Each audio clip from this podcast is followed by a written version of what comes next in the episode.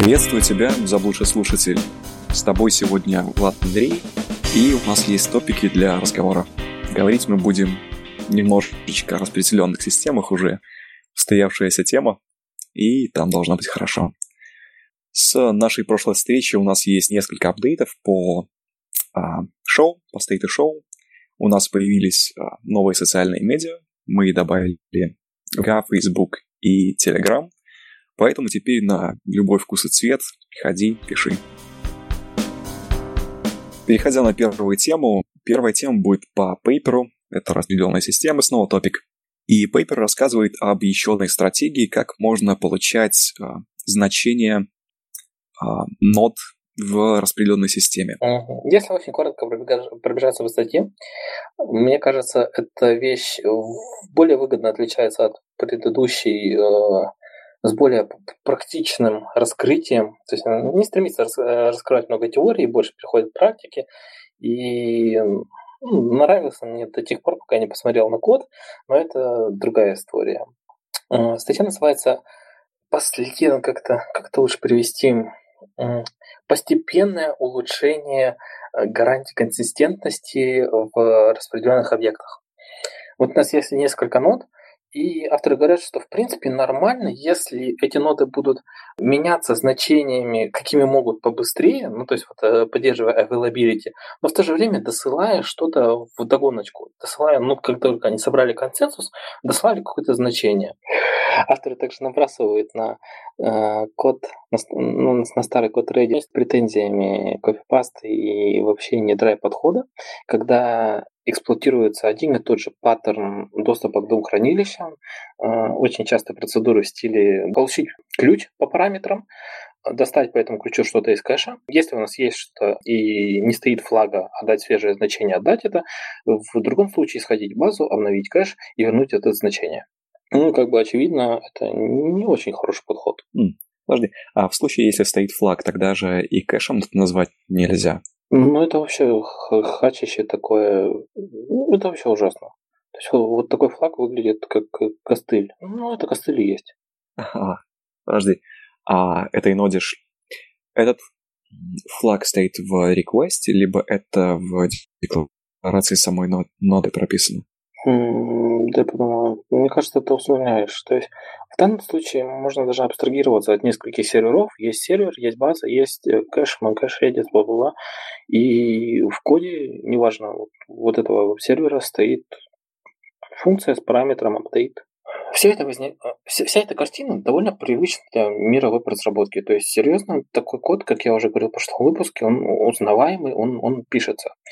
И возникает это из того, что у нас, как мы немножко затрагивая кап теорему в прошлом выпуске, обычно есть трейдофы. И трейдоф состоит в выборе между чем-то strong consistent, то есть когда это точно а, самое последнее значение, и между перформансом. В данном случае на примере базы кэша, как я на самом деле немножко упоминал в прошлом выпуске. С другой стороны, постоянно существует желание совместить и strong consistency, и high performance. Единственный способ на текущий момент сделать это таким образом заключается в том, что в коде постоянно пишутся вот такие вот ивчики, которые выбирают место, куда надо сходить, откуда достать значение, э, ходить ли туда, обновлять ли то. Ну, то есть э, это много вот этой ручной работы, причем это не то, что повторение. Нет, я бы сказал, это да, это, это структурное нарушение драя. Проблема в том, что в основном решается это чем? Ну, какой-нибудь оберточкой на уровне кэш-лейера, что-то что-то вроде кэш middleware, не знаю. Нет, кэш middleware эту вещь тоже не решает, потому что в кэш middleware есть обычно классический выбор между э, write through и какой-нибудь оптимистичный read. То есть, в, конечно, кэш middleware стоит либо флаг, нам надо прочитать и сразу вернуть и что-то потом положить в очередь и что-то там э, сделать с хранилищем, либо пропустить через очередь. То есть на самом деле с апдейтом это получается write through. Возможно, эту вещь можно было бы оформить красиво в виде какой-то кэш-оберточки. А, именно этот ивчик скрывался там, и он был бы написан один раз. Но это, это решало бы другую проблему. Это решало бы проблему именно драя. Да нет, слушай, они то же самое предлагают. То есть э, э, сейчас пос, посмотря чуть-чуть дальше, есть примерчик кода, где они предлагают вот эту вот портяночку, которая, да, очевидно, не, не очень хорошая, заменить на... Если этот флаг есть, то нам надо прочитать со стратегией кэша, э, который будет эм, трогать базу, иначе нам надо сконфигурировать медоварию так, чтобы она базу не трогала. Ну, собственно, да, это, это, это все разные стороны одной и той же вещи. Но ближе к, ближе к идеям авторов. Идея состоит в том, что э, разработчик при операции над э, вот этим э, реплицируемым объектом получает несколько последовательных как бы представлений результата за последовательные промежутки времени. И каждое из представлений отражает некоторый уровень согласованности. То есть мы первым значением отдаем что-то, которое имеет согласованность на уровне availability, кэшированная, локальная, и самым последним, финальным должно быть согласованное со всем кластером значения. И этот подход называется Incremental Consistency Guarantee, то есть как-то последовательная э, гарантия согласованности. Ура! Объекты такого типа они назвали collectibles, correctables, как бы корректируемые вещи. И как бы основали эту, ну, то есть за источник вдохновения взяли промисы. Э, вещь, которая как бы делает почти то же самое, но единожды. То есть инициализирует с пустым значением. То есть, как бы, если у промиса есть два значения, и какое-то валидное, то у collectibles есть несколько значений. В решении авторов, как я понимаю, их нет, их, их тоже несколько. А, их может быть несколько. То есть есть какое-то значение с первым уровнем. Ну, то есть если, если взять э, несколько уровней, то есть нам не обязательно иметь два экстремума, то есть только локальное или только это. У нас может быть локальное, может быть какое-то чтение из кэша, может быть чтение из базы, может быть чтение там с, с базы, которая вот если база распределенная, там с каким-то большим кормом. Но изюминка состоит в том, что Основываясь на этом сыром значении, можно проводить некоторые операции, которые бы потом оказались полезны. Грубо говоря, это спекулятивное выполнение различных процессов, основываясь на высокой availability. То есть мы делаем что-то получаем что-то быстро, на основе этого делаем какие-то прериды, делаем какое-то прогревание кэша себе, делаем даже какие-то компьютейшены, и потом в хорошем случае у нас э, получается, если финальное значение, которое выдал кворум, которое ну, минимально э, нужно для проведения некоторой операции, совпадает с этим промежуточным значением, мы используем все эти прогретые кэши, все эти фетченные строчки э, разных вещей, все эти проделанные калькуляции и получаем ответ достаточно быстро. То есть оч- оч- очевидно, что этот ответ будет быстрее, нежели подход, когда нам нужно ждать кворум и только потом это делать. То есть, ну, грубо говоря, вместо синхронного выполнения операций мы сделали эти операции асинхронные. Другим примером использования этого подхода может являться ситуация, когда приложение обладает некоторой спецификой, специфичной структурой, например, а, каким-то числом, которое может идти только в одну сторону, например, счетчик доступных билетов, которые ну, не могут внезапно взяться, то есть они либо проданы, когда оно уходит в ноль, оно уходит в ноль. Так вот, а, на этом плане даже значение с low consistency 0 будет являться достаточным поводом для того, чтобы принять решение, что там дальше продавать нельзя. То есть не надо ждать кворума для того, чтобы использовать сырое значение, зная, что оно не может быть изменено в ту сторону, которая бы привела к откату данного решения. Идея вот этого промиса помогает э, сделать это все асинхронно, как я уже сказал, но еще не до конца проясняет, как это сделать, ну, сделать в конце концов последовательную цепочку событий. Если в классическом промисе у нас есть два колбека, on success, on error, то в данном случае есть э, три колбека, э, on close, on error и on update. Соответственно, on, error у нас совпадает с э, колбеком промиса, on close является как бы on success промиса с финальным значением, on update это колбек, который позволяет что-то обновлять заново и спекулировать как раз. То есть на, э, на основе этого колбека мы можем э, в худшем случае просто прогреть какой-нибудь локальный кэш, э, в каком-то более замороченном высчитать все до конца. То есть авторы не сказать, что прям такие бьют себя в грудь, они видят в этой истории минусы. Понятно, что э, у нас есть трейдов вот это вот latency за то, что мы делаем некоторую работу дважды, причем э, с учетом того, что, ну, в общем, классика спекуляции. Спекуляция хороша тем, что у нас она обещает хороший latency в случае хорошего ответа, плохой latency в случае того, когда эти вещи не совпали. Здесь авторы полагаются на какой-то там пейперок, который еще тоже надо прочитать, утверждающий, что на самом деле вот эта вот разница между значениями с маленькой консистентностью, с локальной, и значением с высокой консистентностью, они все-таки редкие. Довольно большая часть из а, второй половины этой статьи как раз и посвящена вот этому исследованию, насколько же часто у нас бывает, что спекуляция, основанная на неправильном значении, наносит больше вред, чем пользу. Ну, типа, у них все хорошо, иначе бы это все классическому исследованию из физики не следовало. Знаешь, уже классическую систему эксперимента из физики. То есть это не гипотеза, там, проверка, новая гипотеза, а это проверка выдвижения похожей гипотезы и так далее. No, no, no. И на этом, на этом месте мне хотелось порассуждать о двух вещах. Первое – это о промисе. Я всегда думал, что с промисом что-то не так. В частности, потому что эта вещь э, позволяет хранить именно вот одно значение.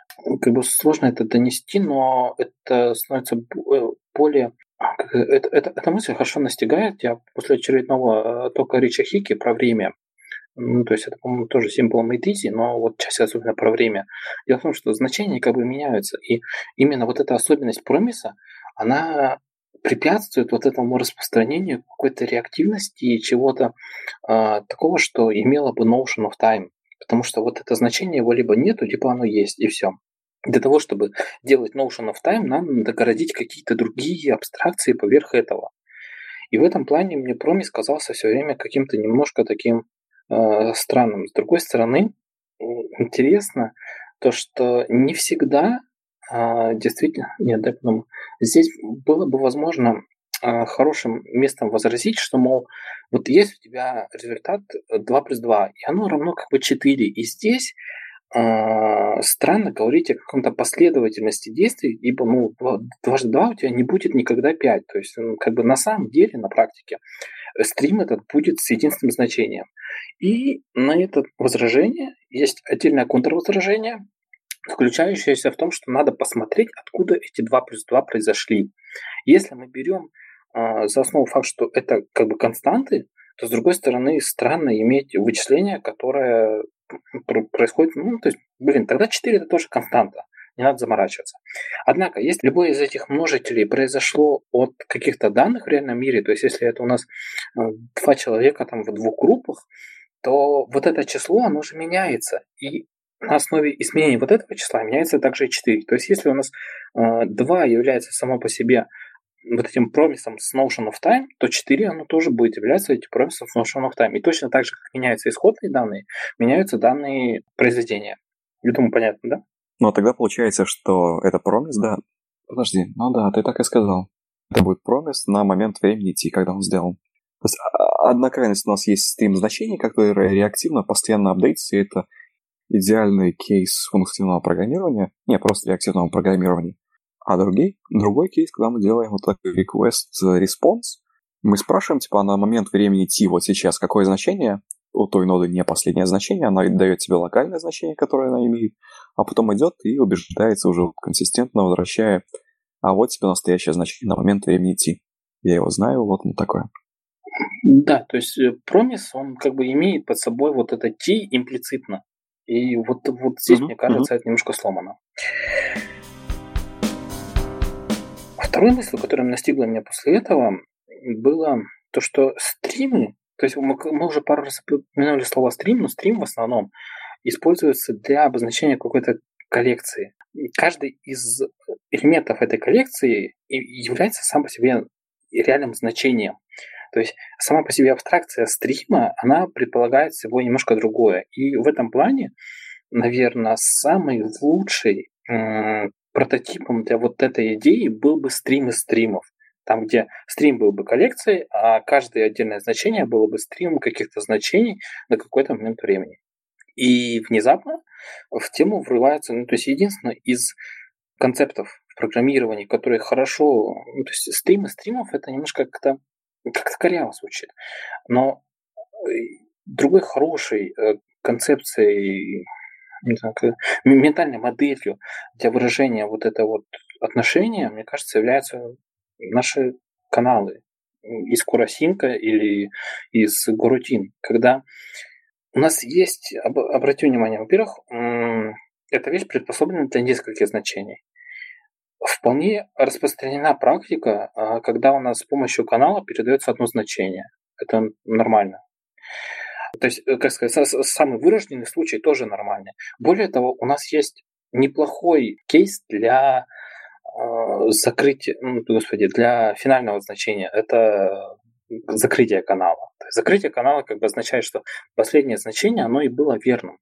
То есть э, как бы, тут, тут можно, я не знаю, не знаю, удобно ли это. Нет, вот сейчас подумал, может быть, это может быть, быть и неудобно, потому что тогда consumer этого канала должен как бы постоянно знать старое значение. Ну, то есть как бы последнее. Блин, нет, сейчас я подумал, наверное, это плохо. Мне, мне вначале казалось, что каналы это прям иде, иде, идеально ложится на эту вещь, потому что вот закрытие канала это есть final значение. Вот то значение было final. С ошибками, кстати, интереснее. То есть это, наверное, классика среди господи, когда я собираю вот эту подборку Awesome библиотек, очень много людей пишут какие-то вещи, которые позволяют прокидывать ошибки по каналам. А, я думал, даже отдельный топик для этого заводить. Ну, то есть, что вещь, которая позволяет, потому что сами по себе, что Гурутин, насколько мне изменяет память, что а, каналов кожи, если там что-то валится, то они это делают молча. Как бы понятно, что никому это не нравится. Ну вот ладно, мысль по поводу того, что удобна ли концепция закрытия канала для обозначения того, что последнее значение было на самом деле финальным, без того, чтобы эксплицитно говорить, какое значение промежуточное, а какое финальное? Это открытый вопрос. А, еще, еще вопрос. Ну, почему мы эксплицитно не говорить при каждом пос, а, посланном значении, как оно? Predicted либо final? Потому что, мне кажется, это не дженерик. Хочется усидеть на двух стульях. Один стул говорит о том, что у тебя действительно есть значение финальное. И эта концепция сама по себе, она немножко исключает реактивное программирование, потому что у тебя есть какое-то финальное значение, и все, и как бы на этом реакция заканчивается. Второй стул – это полностью реактивная вещь, но она обладает одной очень существенным недостатком. В реактивной вещи ты не можешь выбрать момент принятия решения, потому что некоторые процессы в системе имеют сайд-эффекты необратимые. Авторы об этом тоже упоминают, что ограничение колбека, который происходит по апдейту значения, э, является либо то, что он вообще, ну, то есть в идеале он не имеет сайд-эффектов, но это, конечно, очень странный случай.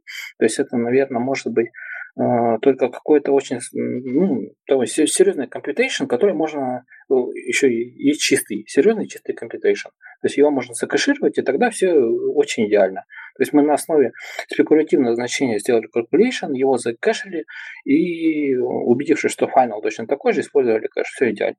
Но, как правило, у нас все-таки мир открытый, и у нас есть I.O., так что какое-то I.O., которое не меняет состояние мира, оно, в принципе, тоже допустимо вполне в апдейтинг значениях. Проблема тут, наверное, только в оверхеде, в том, что при computation ты будешь греть процессор, там при input output ты будешь просто делать много каких-то чтений. Ну, так или иначе, ключевым ограничением на callback апдейта, либо на какой-то процессинг элемента, пришедшего из канала, является ограничение на impure writes. Вот так impure, но non-transactional rights. То есть вот такие вещи можно делать только on final. Ну вот как-то так. Okay. Короче, одним из недостатков их решений является то, что э, какие-то вещи типа подписок и вот этой реактивности действительно надо накручивать сверху. Потому что вот это файновое значение пришло, и как бы все. На самом деле, на практике нам интересно, может быть, за ним наблюдать. То есть совместить вот эту идею с... Эм, кажется очень интересным совместить вот эту идею с каким-то on-the-fly процессингом, когда у нас есть какие-то моменты, когда значения финальные, и на основе их можно что-то делать. То есть, что у нас э, есть хороший поток изменений. Единственное, в чем они проигрывают, как я сейчас понял, это потому что э, consumer должен трекать последнее состояние для того, чтобы э, вот этот close канала был ну, типа, чем-то значимым. Третья мысль, которая меня посетила после этой вещи, это, это, блин, это такая сложная хрень, она у меня в голове картиночкой, но я сейчас попытаюсь ее донести. И зайду довольно издалека. Вот у нас были раньше приложения на JavaScript, которые вешали хуки на дом, что-то там делали с глобальным стейтом, что-то там правили. У них, возможно, было какие-то прикашированные значения дом фрагментов, которые можно было там по клику куда-то вставлять. Все это вот, вот выглядело очень отхок. Потом пришел React и сделал все очень-очень секси в том плане, что у нас появилась одна вещь, которая заставляет изменения расходиться вот из одной точки. Если вот как бы наглядно, то есть в противоположность э, хаоса, э, когда у нас есть граф каких-то объектов, и они друг другу что-то шлют, ну, вот, у нас есть одна точка, из которой исходят какие-то иерархичные изменения. И в этом месте, мне кажется, момент прогресса а, тоже немножко проигрывает, потому что у нас есть callback. Короче, оно работает, но мне кажется, можно лучше. Можешь еще раз сформулировать, что хочешь донести? С другой стороны. Представим наши любимые микросервисы, и есть какая-то нода, которая э, служит таким образом гейтвеем. Юзер контактирует с ней, там, не знаю, или какая-то api неважно. И за этим гейтвеем э, стоит какой-то графчик из сервисов, которые принимают участие в данном конкретной обработке запроса. У всех них есть какой-то кэшек, который они могут сразу отдать. Таким образом, на основе этих кэшеков наш гейтвей может собрать модель ответа, который может отдать юзеру быстро.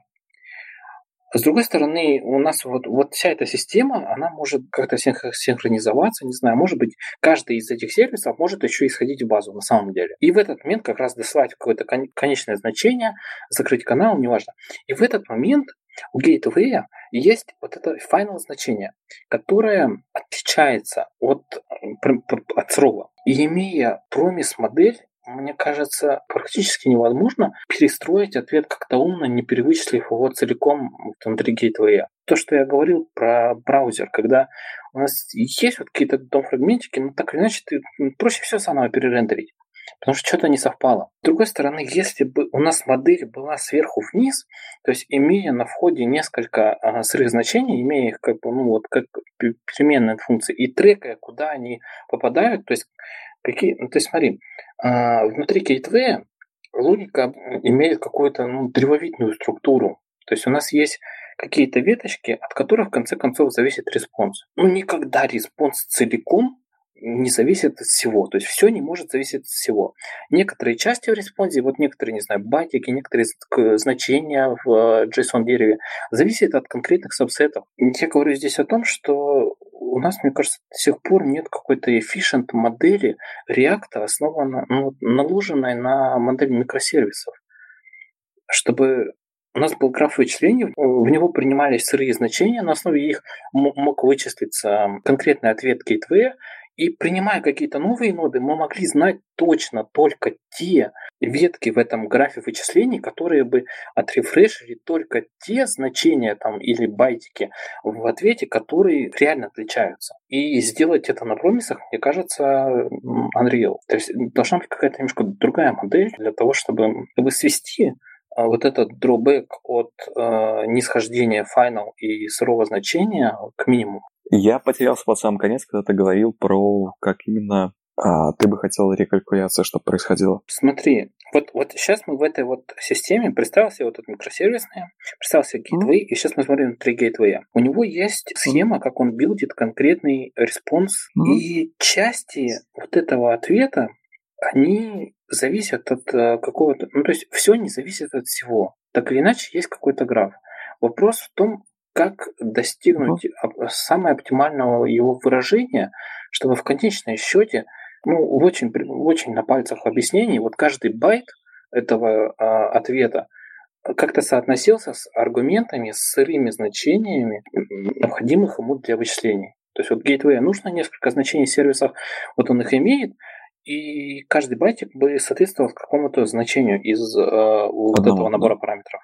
Да, и, соответственно, ага. ну, ну, то есть, и, имея какие-то обновленные, мы пересчитывали только то, что надо.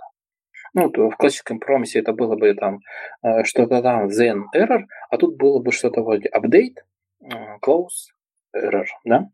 И вот в этом close, ну, то есть, нет, в такой модели я не знаю, что написать в close, чтобы вот достичь вот этого поведения, которое я писал. Единственное, что я могу предположить, что апдейт код должен вызывать такие функции, которые бы эффективно мемоизировались. Но это какой-то подход вот, вот, вот с другой стороны. То есть в нем нет этой эффективности, которой вот нет красоты, внутренней красоты, которая есть в реакте. То есть когда у тебя оно идет, вот этот каскад изменений идет сверху иерархии, и он говорит там should update или не should update. И если не should, то он идет в другую ветку, и все. Если сверху самого не шут, ну и все окей. Uh-huh. А вот это вот промисовский интерфейс ну, вообще ни на это не наталкивает. То есть он заставляет тебя писать код внутри а, вот этого апдейт хука, то есть косвенно вот этот код внутри апдейт хука вызывает другие функции, которые обязаны быть очень хорошо мемоизируемы. Причем, ну, то есть там с какими-то констрейнтами, что вот именно в рамках этого запроса, например, они должны быть хорошо мемоизируемы. И тогда, в принципе, вот этот final, да, то есть даже если он вызовет обратно опять все, то вот оно как бы так и сделается. Но я против вот, вот этого внесения вот, вот этой логики э, мемоизации во все э, листья дерева выполнения апдейт э, callback. То есть если прям совсем грубо, я не хочу писать мемоиз для каждой, каждой функции. Вот и все. И это, ну, наверное, правильно. Угу. А, давай попробуй построить мое представление, а ты скорректируешь, где я заблужусь. Да, конечно, конечно. А, окей. У нас есть backend uh, gateway, нода конечная, которая собирает uh, значение которой калькулируется на основе меняющихся значений других нод. Uh-huh. Вот. Если строить это в идеальном реактивном программировании, то мы имеем какой-то uh, лес и это как сказать, что типа А равно 1, потом сказать, что типа B равно А плюс 1, и мы меняем A, и B, B сразу же меняется. Это идеальный кейс. В нашем кейсе мы пытаемся сделать такую же модель с изменением но через промисы. Uh-huh. Промис необычный, с добавлением Optimistic Predict, а, вычислимый на текущей дейте, и с файналом, который идет и опрашивает всех сверху, и потом уже возвращает. Вот. Таким образом, когда мы стучимся на Gateway, допустим, это нода зависит от других трех нод. Даже не надо. Вот на этом примере уже хорошо. И если у нас есть промис, то вот это вот э, значение А плюс 1 uh-huh. для uh-huh. эффективного выполнения всего этого, оно должно быть мемоизировано. То есть, нет, наверное, лучше эм, функция от А плюс Б. Вот. Uh-huh. И у тебя меняется Б. Так вот, с точки зрения промиса, по-моему, самым нормальным способом является мемоизировать функцию f.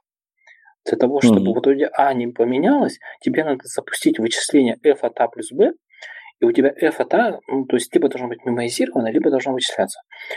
Вот, то есть, то есть я, я просто хочу, чтобы это было inherit поведением системы. Наверное, дело тут mm-hmm. даже не столько в промисах, сколько э, в том, что ну, то есть статья делает один шаг, и вот, вот, вот второго она не делает. То есть они, да, обещают, что если э, у тебя А и Б оба совпадают, то, конечно, у тебя все значение вообще не надо ничего делать, и верни то, что было. Это понятно. Но вот э, проблема в том, что если у тебя есть э, computation от А и меняется B, то надо делать хитро. И авторы в этом плане вообще ничего не говорят. А я говорю о том, что я не хочу руками писать мемоизацию функции f. Потому что это деталь имплементации, это то, это именно вот следствие вот этого апдейт-цикла, а, того, что у тебя значения на самом деле каналы или стримы или correctables. Вот. То все. Короче, я не хочу писать мемоизацию руками, сделайте это вот как-то там за меня, чтобы этот should update был правильный всегда. Ну и подходим к самому сладенькому. Самое сладенькое в подкасте, который называется «Хардкод», является исходники. Авторы говорили, что проверили эту модель на более-менее реалистичных примерах, а именно на коленочном Твиттере, с э, твитами, базой данных Кассандры и так далее. Вторым примером был Advertising System, когда нужно показывать что-то релевантное, соответствующее интересам пользователя. В этой модели, как правило, э, есть какая-то реляция между юзерами э, и объявлениями. Авторы рассматривают пример, когда внутри апдейт callback или спекулятивного вычисления на самом деле происходит э, какое-то I.O., ну, которое как бы имплицитно подразумевает только чтение, которое как бы может быть повторено несколько раз без ущерба. Ну, то есть мы сделали какие-то заборы айдишников, спекулятивно прочитали все эти объявления. Если у нас финальное значение по кластеру с айдишниками совпало, то мы, соответственно, сэкономили на этом чтении. То есть получается что-то вроде а, асинхронного чтения на основе спекулятивных вычислений, если очень коротко. И третьим примером авторы приводят приложение, которое эмулирует продажу билетов на события, и в этом плане используется та самая application специфика, которая позволяет а, сделать какое-то действие на основе сырого значения. То есть если у нас какое-то количество непроданных билетов превышает порог, то они, можно разрешить продажу сразу. То есть, если у нас речь не идет о том, что вот сейчас одно, остался один билет, и тут действительно важно там, сказать, ну, то есть, что весь кластер знает, что точно вот он сейчас остался, либо его уже сейчас купили, то есть кто-то в другом месте сделал. Так вот, если количество доступных билетов еще превышает некоторый порог, то можно разрешить продажу сначала, даже не спрашивая о том, осталось ли что-то вот в, в этом случае мы можем разрешить weak consistency, потому что очень-очень навряд ли у нас будет э, плохая ситуация на выходе. Да, то есть вероятность конфликта очень маленькая. И было бы все хорошо, если бы вот со всеми этими ссылочками они приводили еще какие-то минимальные реализации. Дальше они очень много говорят о том, а, насколько плохо, если у нас значения совпадают, насколько это частое значение и так далее. Показывают разные графики. А, ну, переходя к самому интересному, к реализациям. Реализация на текущий момент есть на GitHub одного проекта, который вот именно первый про твиттерку, двух-вторых нету, видимо, это просто такие набросочки. Накатка заключается в репозитории TweetSandra, который представляет собой Django приложение, написанное еще на допотопной 1.5 в 2014 году, оно довольно классическое, ну, соотношением того, что, ну, с исключением того, что в Django обычно предполагается реляционная база данных, здесь используется Cassandra, которая, по идее, бы очень хорошо, реально ложилась бы на то, что авторы написали, просто за счет того, что она позволяет, она на самом деле позволяет сделать рид с несколькими уровнями э, консистенции, но барабанная дробь, в коде нигде этого нету.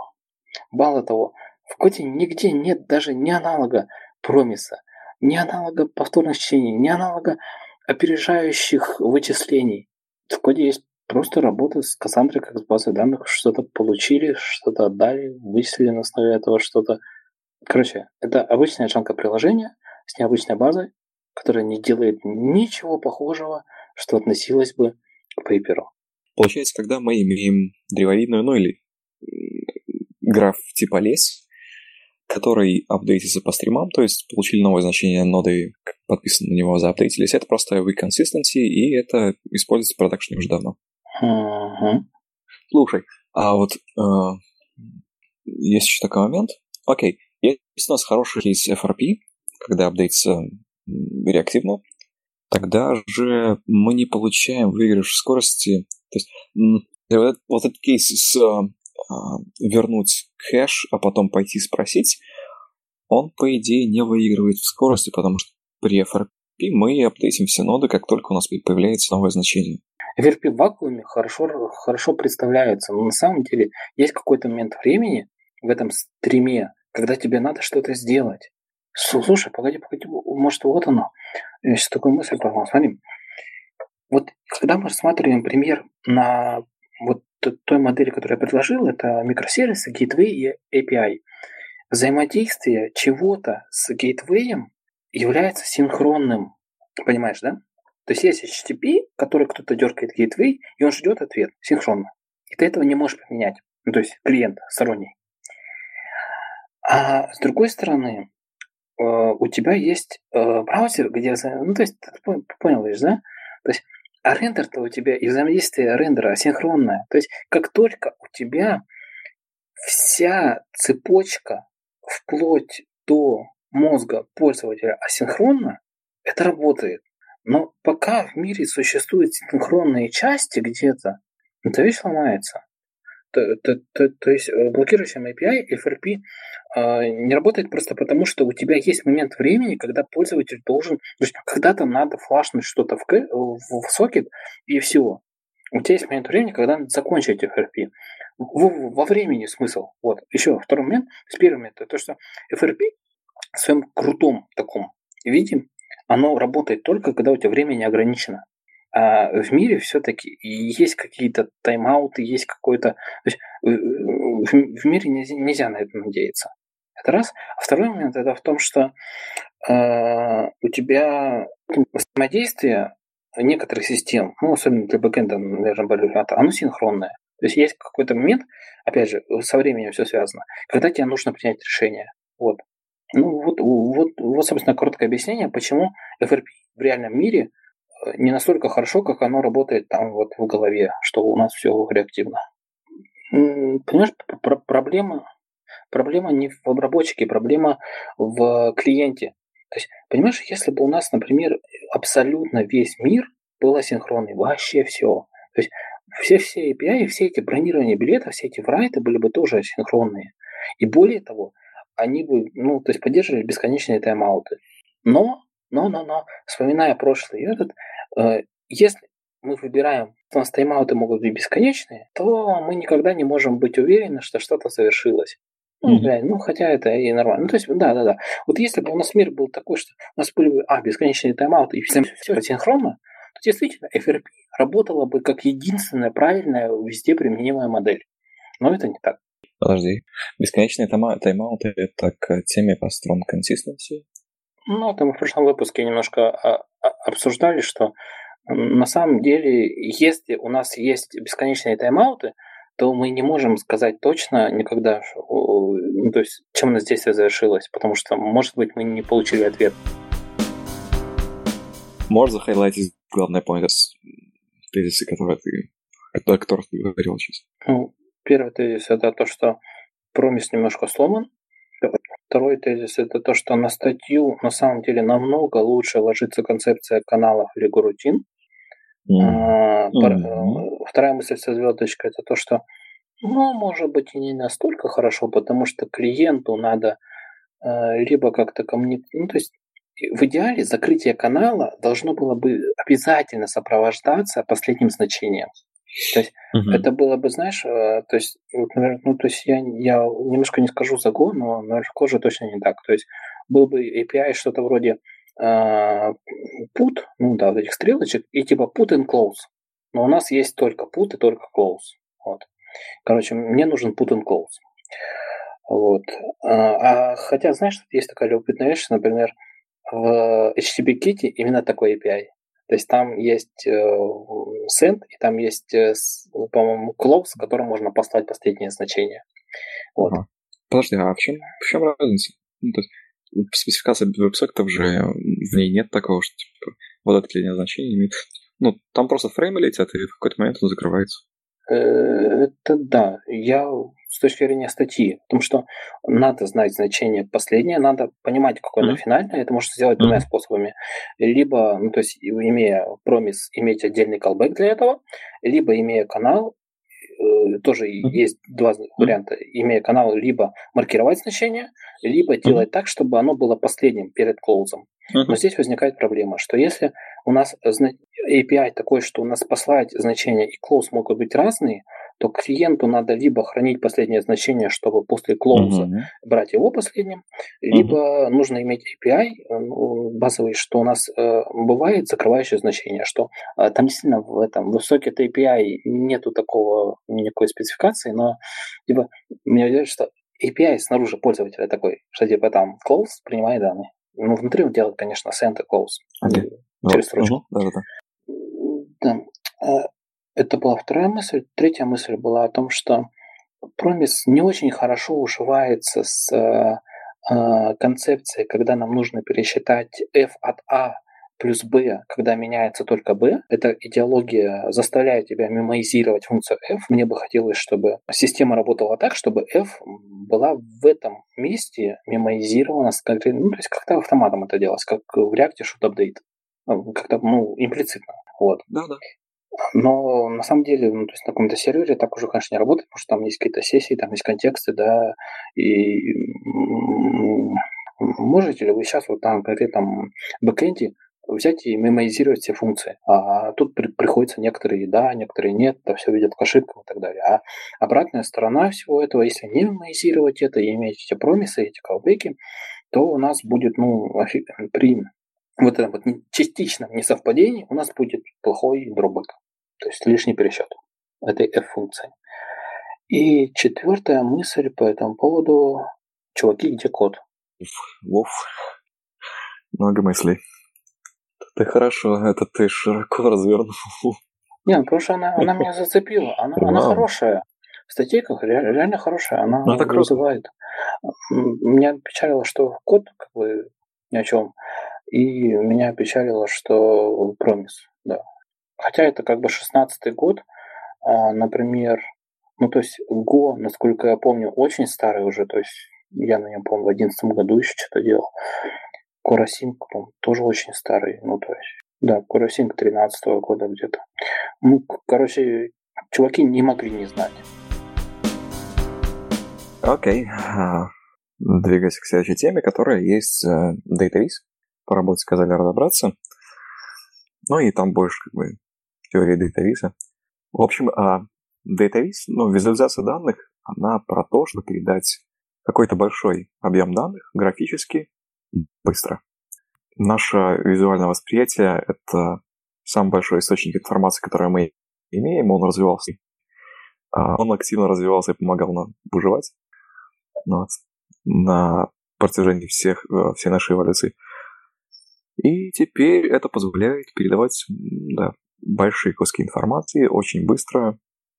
А, один из ранних примеров, с самым первым дейтавизом была карта города, где было графически а, представлено владение участников, жителей этого города. Мне казалось, что прям карта города, а что нельзя какие-нибудь считать там Угу.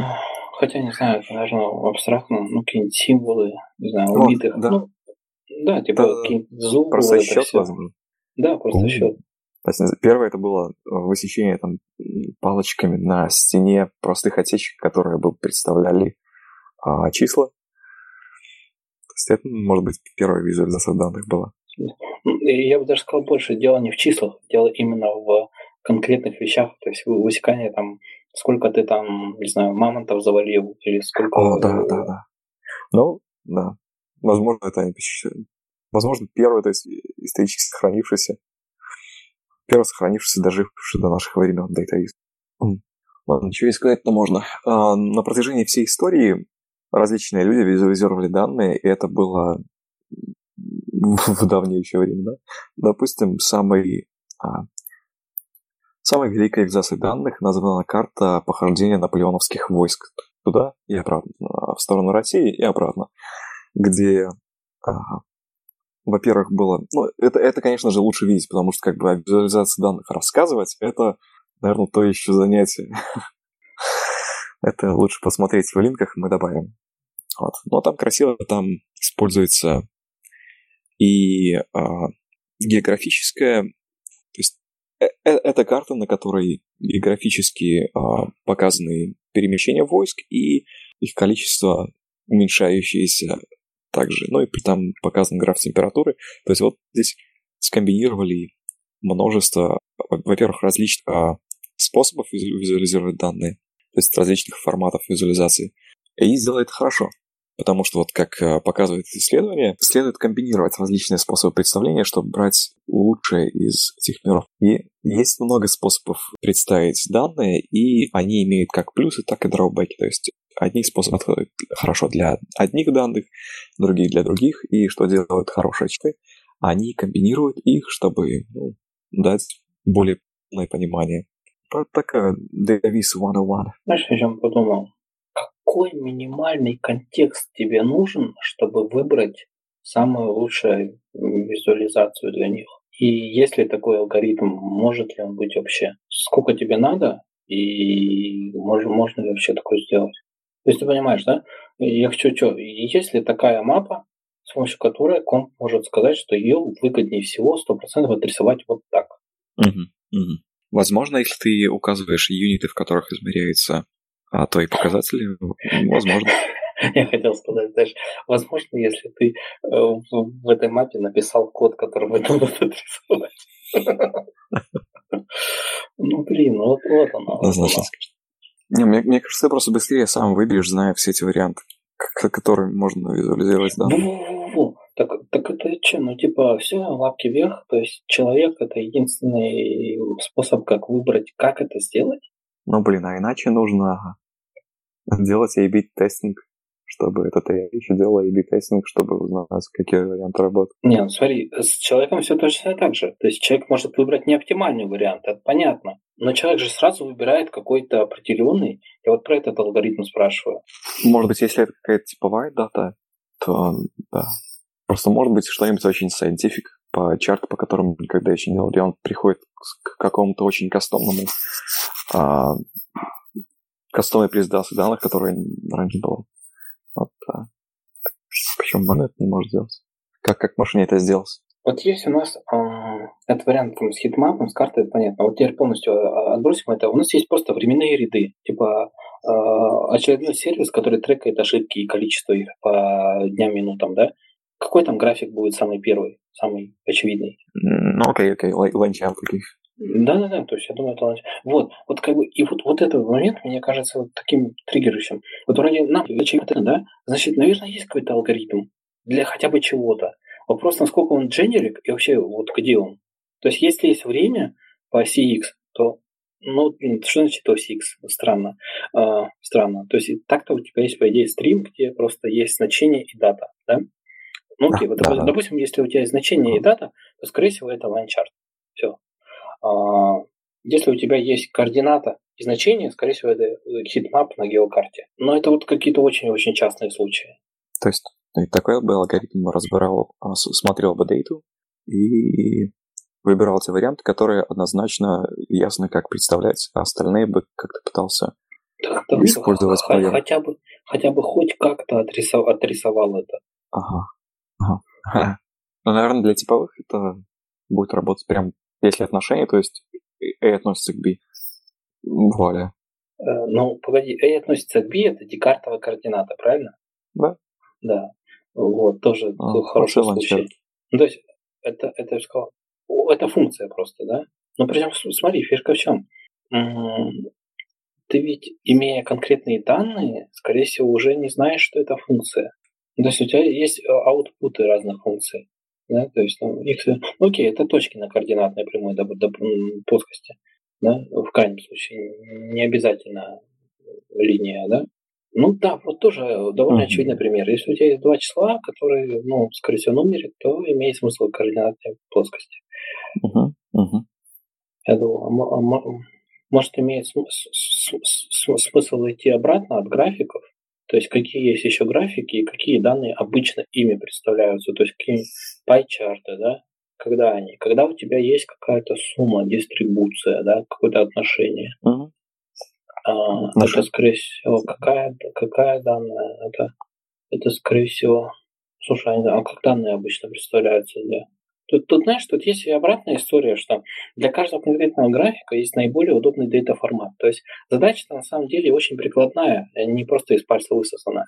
То есть а, как нам надо представлять данные в наиболее крутом виде, чтобы они были, ну, сразу просто хоп и отрисовал. То есть проблема изначально данных. Какие данные нам нужно собрать, чтобы нашу статистику построить? Ну, да, то есть это прикладная, но мне кажется, вот обратная, она интереснее, да.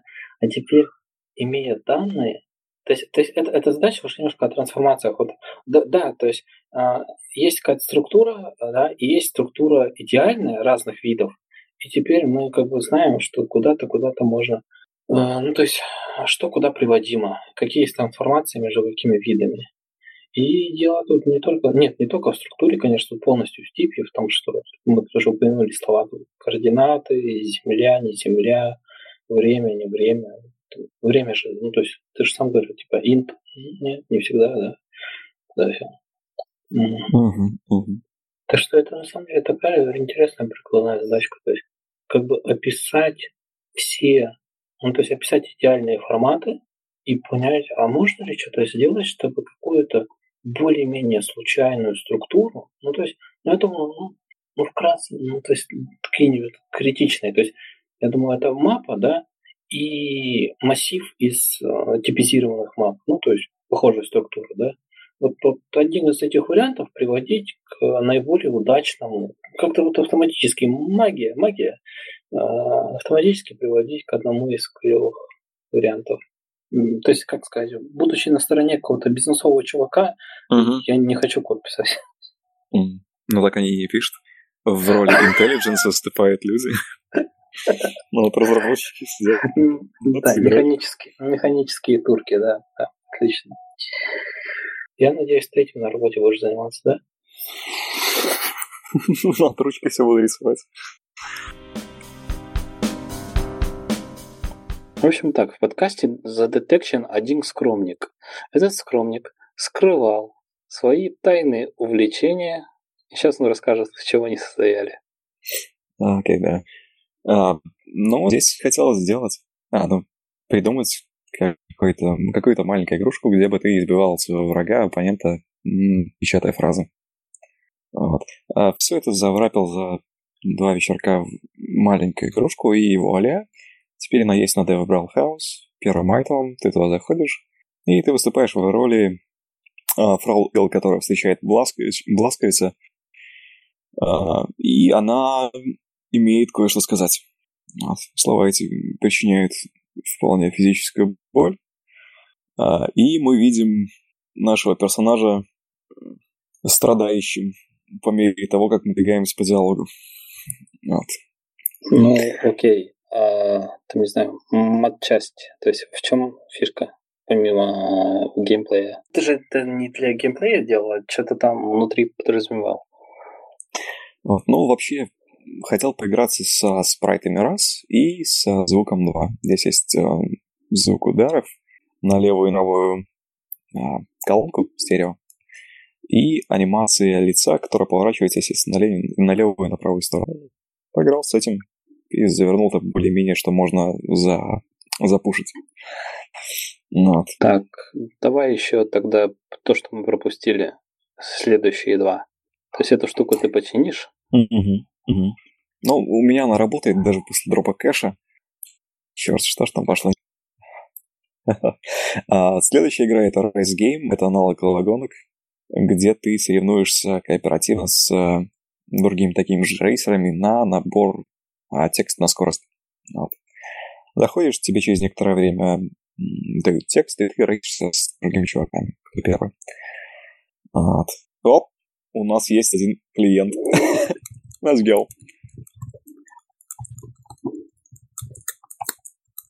И последний а, клиент в нашем списке это Space Versus. Это аналог, э, ну, точнее, заимствует механики Faster Than, than Light игрушки. У тебя есть Spaceship, а, у Spaceship есть какая-то integrity, какое-то здоровье.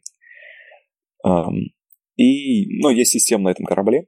Сейчас их только три, щиты, движки и оружие тебя есть э, систему нужно заряжать. В зависимости от заряженности системы они дают различные эффекты. Ну и количество энергии на корабле у тебя ограничено, поэтому ты балансируешь между ней. Вот. Зарядил щиты, у тебя появился щит, и поэтому, когда по тебе шмальнет другой корабль, у тебя не пойдет дамаг на модуле, а абсорбируется вместо этого щитом. Вот. А, что здесь можно делать? Ну да, здесь можно раздалбывать других таких же а, астролюбителей космических крыс, как ты. А, вот. Как бы у каждого модуля есть свои показатели integrity. Когда она дропается до нуля, модуль перестает функционировать. Когда дропаются модули все до нуля, ты считаешь поверженным, и тебя можно болтать. Вот, состав каждого корабля по 20 единиц а, валют на борту. Вот.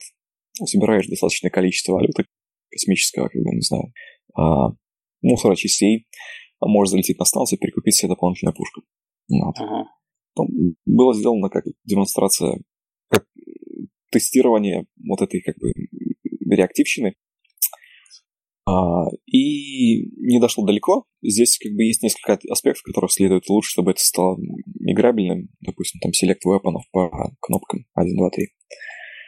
А, ну, есть перемещение, только почему-то станции здесь нету. Тоже башка production. На dev и есть станция, на production нет станции, в которой ты делаешь закупки.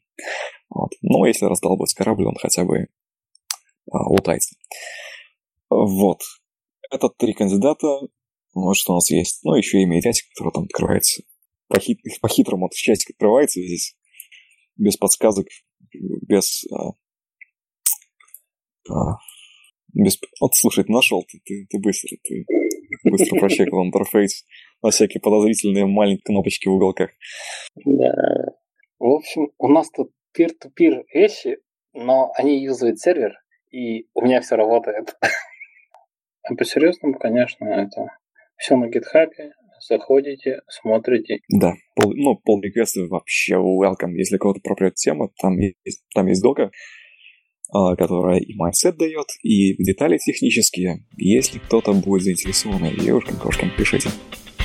Спасибо, что были с нами. Я надеюсь, ваш фидбэк, ваш энтузиазм заразит и нас. Show must go on. Погоди, там есть дока. А, а, вот. Ну, в этом, в readme MD. Но если идти и смотреть, как э, сделаны уже конкретно эти игрушки, если их депажить, то там они писались в стиле э, сначала описываешь текстом, что, собственно, твоя игра, ну, потом описываешь механику какую-то, потом уже начинаешь писать тест на нее. Секунду, это, это разработочка на коленке, но она неплохо документирована. Здесь что-то написано в Риме, актуальное, и там есть тесты. Ох ты, ты бы знал, какие тесты. Не знаю, ну, мне лично услада, то есть там, да, все писалось через тесты. Декларация интерфейс. Кстати, если ты зайдешь и посмотришь, как они выполнены, просто это pure data testing, и оно через трейдинг макрос просто прогоняет, как... Э, то есть ты сначала драйвишь state, то есть говоришь, что вот такой у меня есть initial state, потом пару раз его драйвишь, а потом смотришь, а, на ли derived data твоим assumption, то есть верно ли состояние, которое получит конечные ноды.